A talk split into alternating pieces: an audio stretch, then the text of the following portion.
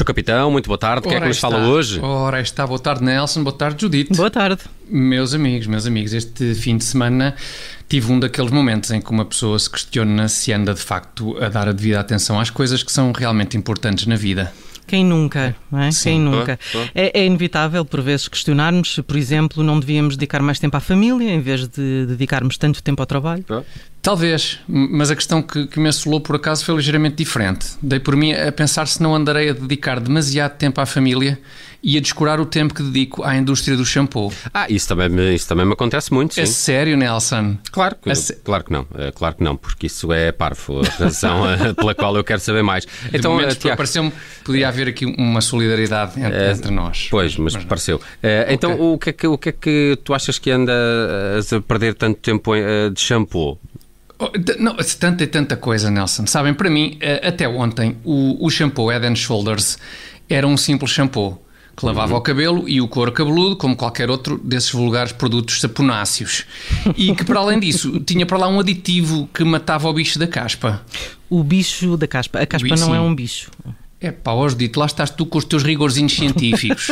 no preciso momento em que eu tento explanar profundas reflexões filosófico-espirituais e uhum. tu interromperes com o teu método científico, lá o que é isso. Realmente. É, inoportuno, é muito inoportuno. O que se interessa se a caspa é um bicho ou se é um vegetal ou lá claro. o que é que aquilo é, não é? Eu fiquei em saponáceos. saponáceos é o, que, o que é que são saponáceos, Tiago? Igualmente irrelevante nesta conjuntura, Nelson. E fica como trabalho de casa. Ires ao dicionário ver o que significa saponáceo. Onde é que eu ia?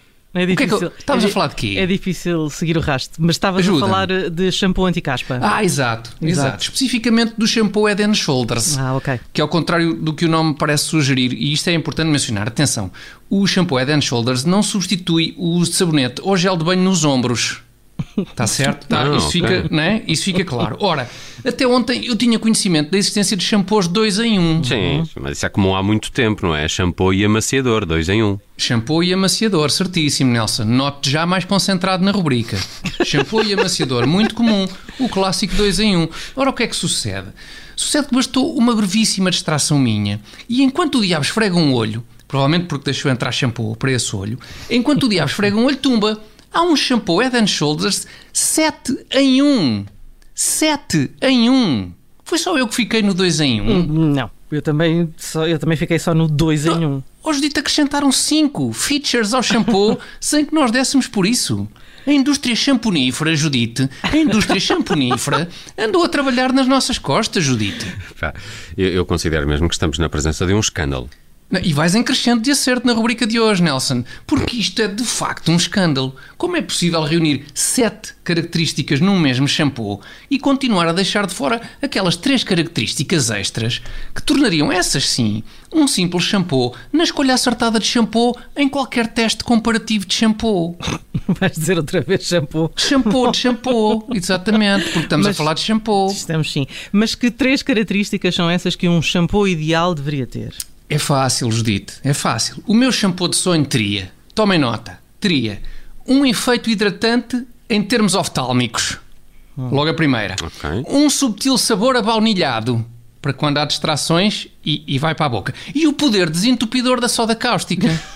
de molde a dispensar aquela costumeira inspeção de ralos com vista à recolha do típico rolhão de pilosidades de origens diversas agregadas pela força de várias substâncias, lá está, saponáceas. Ah, de sonho, de facto, de sonho. Não é? Uh, enfim, shampoo, mas, mas enquanto esse shampoo não chega ao mercado, temos de nos contentar com shampoos que se limitam a combater a oleosidade, não é? Não, e que são bons, e que são bons. Atenção, esses shampoos que combatem a oleosidade são interessantes. Aliás, nos próximos dias é bem provável que se esgote o, o estoque de shampoo contra a oleosidade. Mas é bem possível. Também por causa dos problemas nas cadeias de distribuição? Não, por causa da aprovação do, do Orçamento do Estado. É que, como muito me engano, ou com a manteiga que governo, Bloco de Esquerda e PCP ainda vão passar uns aos outros até quarta-feira, somos capazes de precisar de uma ponta aérea para garantir que as prateleiras dos supermercados não ficam vazias. De shampoo anti-oleosidade. Estás a perceber? E de maneira ponta que, no aérea, tipo fundo, tipo Berlim. E de maneira que, no fundo, é muito isto. Só quem shampoo.